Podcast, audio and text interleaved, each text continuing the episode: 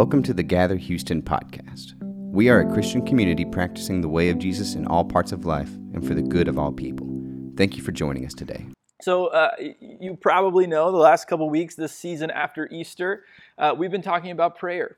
And um, more specifically, the Lord's Prayer, the, the teaching that, that Jesus gives us about prayer in the Sermon on the Mount.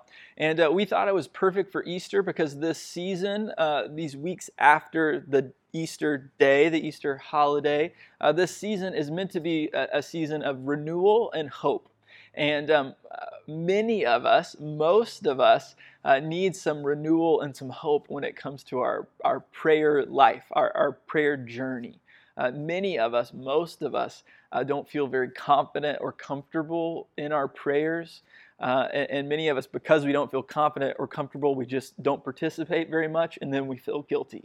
And, uh, and so we're, we're trying to, to to give you, uh, hopefully, a little bit of hope in these prayers and a little bit of renewal uh, in your prayer life by looking uh, at this simple prayer that Jesus gives you, gives us uh, in, in, in, the book of Matthew. And last week, uh, Andre looked at verse 10 uh, Your kingdom come, your will be done on earth as it is in heaven. And he encouraged us to pray, Your kingdom come, that this is the formation practice that we would pray for God's kingdom to come because though the goodness uh, and the beauty of the kingdom are not uh, fully our reality, the kingdom could be here and should be here.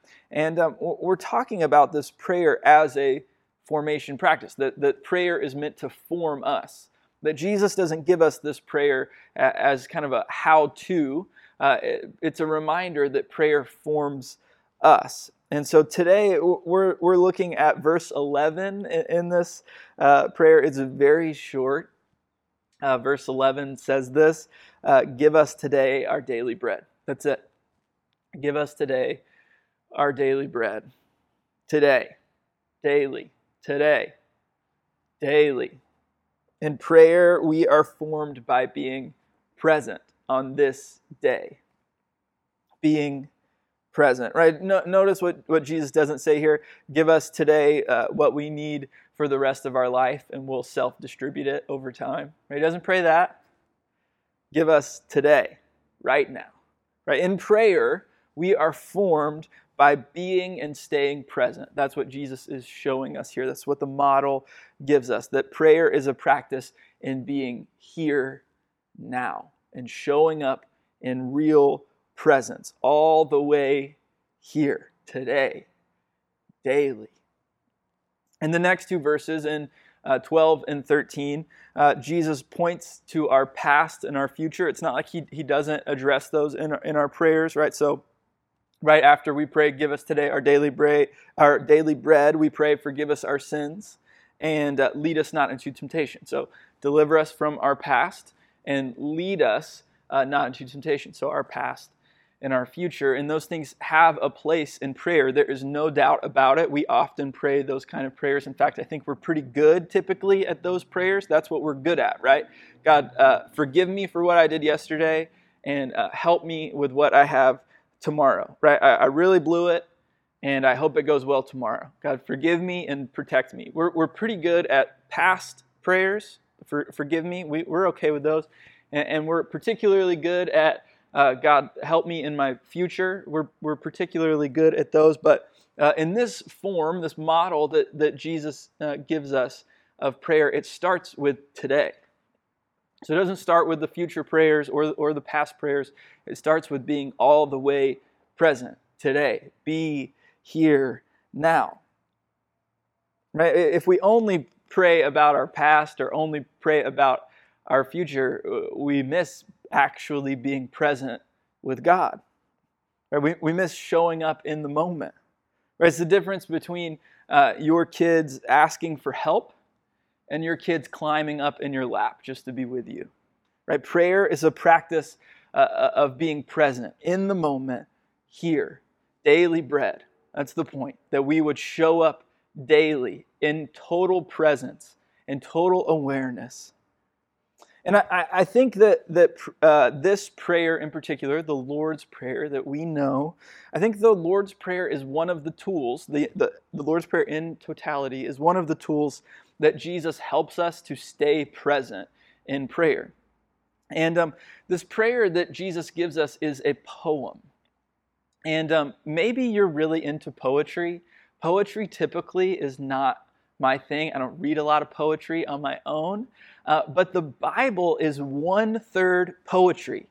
So, of, of the Bible, a third of it is poetry, which we don't typically think of the Bible as poetry, but a third of it is poetry. And this prayer that Jesus gives us is in the form of Hebrew poetry. So, it's in these couplets that are statement and elaboration. They're parallel statements. That's how much of the Psalms are. If you open your Bible, you'll, you'll see the Psalms aren't written in big paragraphs, just like this uh, uh, this prayer isn't in these long paragraphs, it's in these little couplets.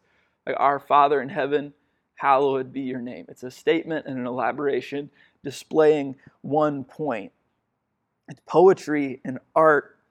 And uh, biblical poetry, um, it, it, I'm going to talk about biblical poetry for a second, so just stick with me because I think understanding all of biblical poetry helps us understand Jesus giving us a poem here. And biblical poetry isn't meant to be um, prescriptive, it's not how to, and it's not usually descriptive. Uh, biblical poetry, like much of good art, is experiential. It's meant to kind of wash over you. It's metaphor and beauty, it's art, and it's meant to be experienced. And in that experience, like most of good art, it wakes us up to the present moment. It kind of shakes us out of being worried about our past or worried about our future. It just wakes us up to the present moment. That's what good art does. That's what poetry does.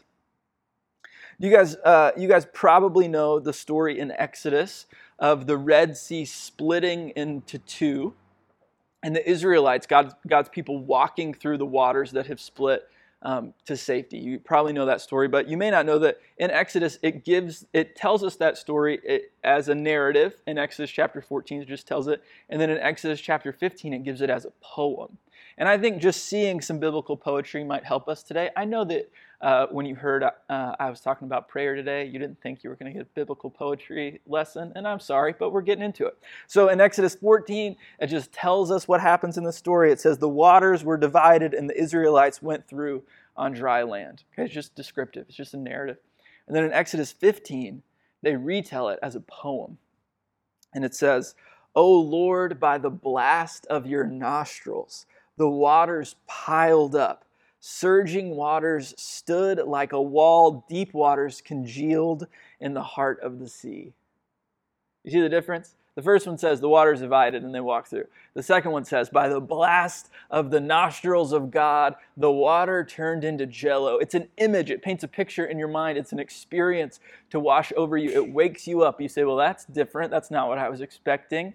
It's a it's a metaphor. Some of us aren't really comfortable with metaphor. Our American minds don't work in metaphor quite as much, but this is a metaphor. It's not a historical account. It's an it's a whole experience. And the Lord's prayer that he gives that Jesus gives us in the middle of the Sermon on the Mount is meant to be an experience that washes over us and wakes us up to the present moment. moment. Give us today our daily bread. It's not a statement about eating bread. It's not a statement about carbs carbs. It's a metaphor that wakes us up to the present moment with God. It's about being here now.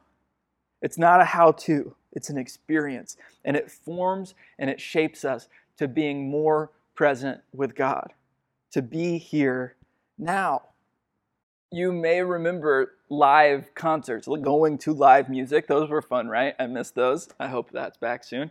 And um, there is always a group of people at a really good concert. Usually, that group of people is standing like right in front of me the, the entire time who film the concert on their phones. So they're like kind of listening to the music and they're trying to get the perfect angle where the stage lights don't block everything and they're filming the entire time. If you're the person who films an entire concert on your phone, uh, this message is for you, okay?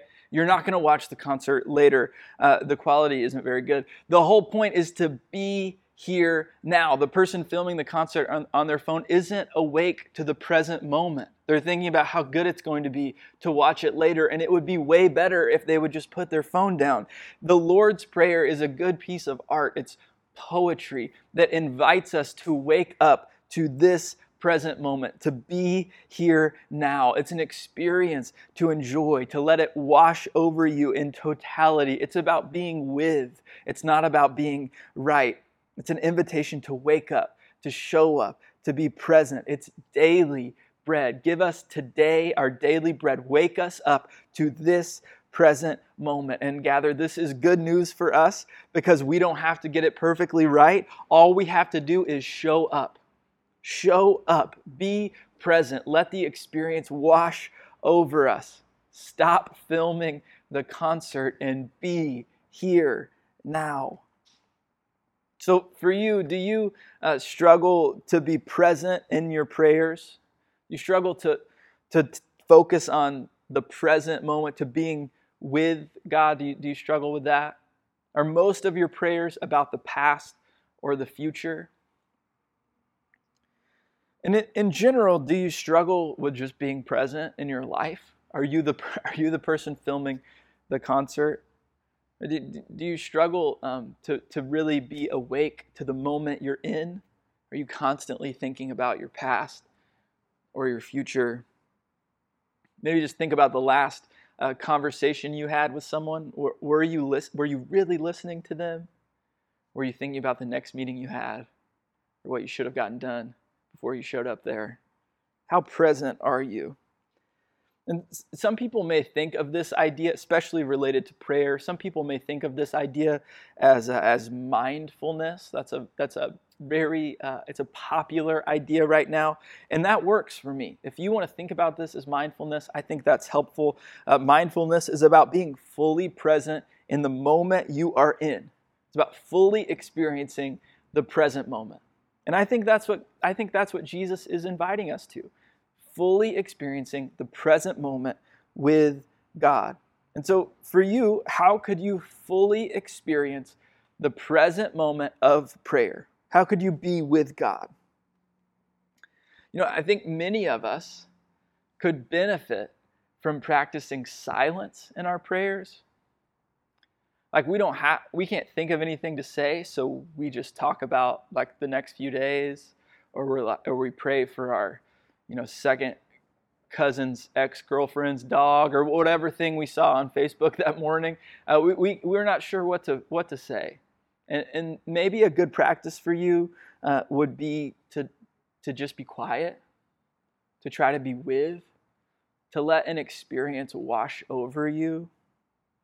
You know, they say you can measure the depth of a relationship by the length of its silences. And maybe with God, you could just be quiet and be still. Maybe try one minute a day. Maybe that could help wake you up to the present moment. Prayer is a practice in being here, here now, all the way here. Give us today our daily bread. You are invited, gather, to be here now. A few years ago, I sat with a dad in a hospital waiting room. Uh, I've done this, uh, you know, I've sat with lots of people in the hospital, but this was different. It was about uh, it was about 4 a.m. I couldn't sleep, and so I went up to be uh, with this dad. Um, the the evening before, this this man had found out that his son uh, wasn't going to make it through the next 24 hours. And so um, we, we sat together in the hospital waiting room, both knowing what the day uh, would have for us.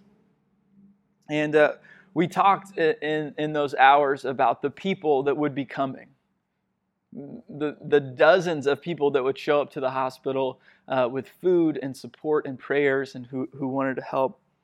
It was just him and I at 4 a.m., but we knew there was a crowd uh, coming on, on, its way. And before they all got there that morning, uh, this dad, this father, uh, he turned to me and he said, uh, Josh, uh, make sure that everyone knows, that all those people who are coming today, make sure that everyone knows uh, not to be nervous to speak to us.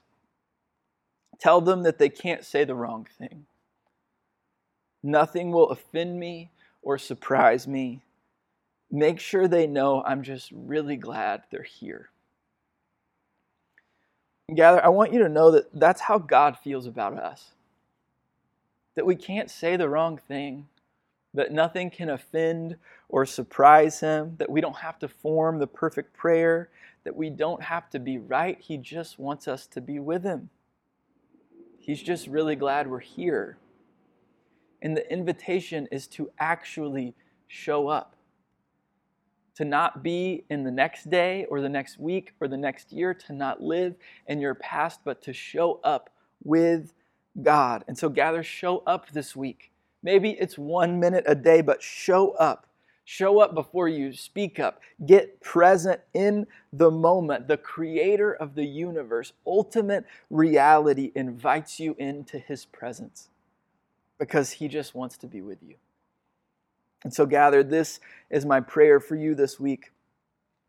Accept God's invitation and show up. Before you speak up, before you perform, before the shame or anxiety kick in, just show up with God. Trust that you can't get it wrong and let the experience of God's presence wash over you. Accept your acceptance. Amen. Thanks for listening. If you are interested in Gather, check out our website at gatherhouston.org or visit us on Sunday at 10 a.m.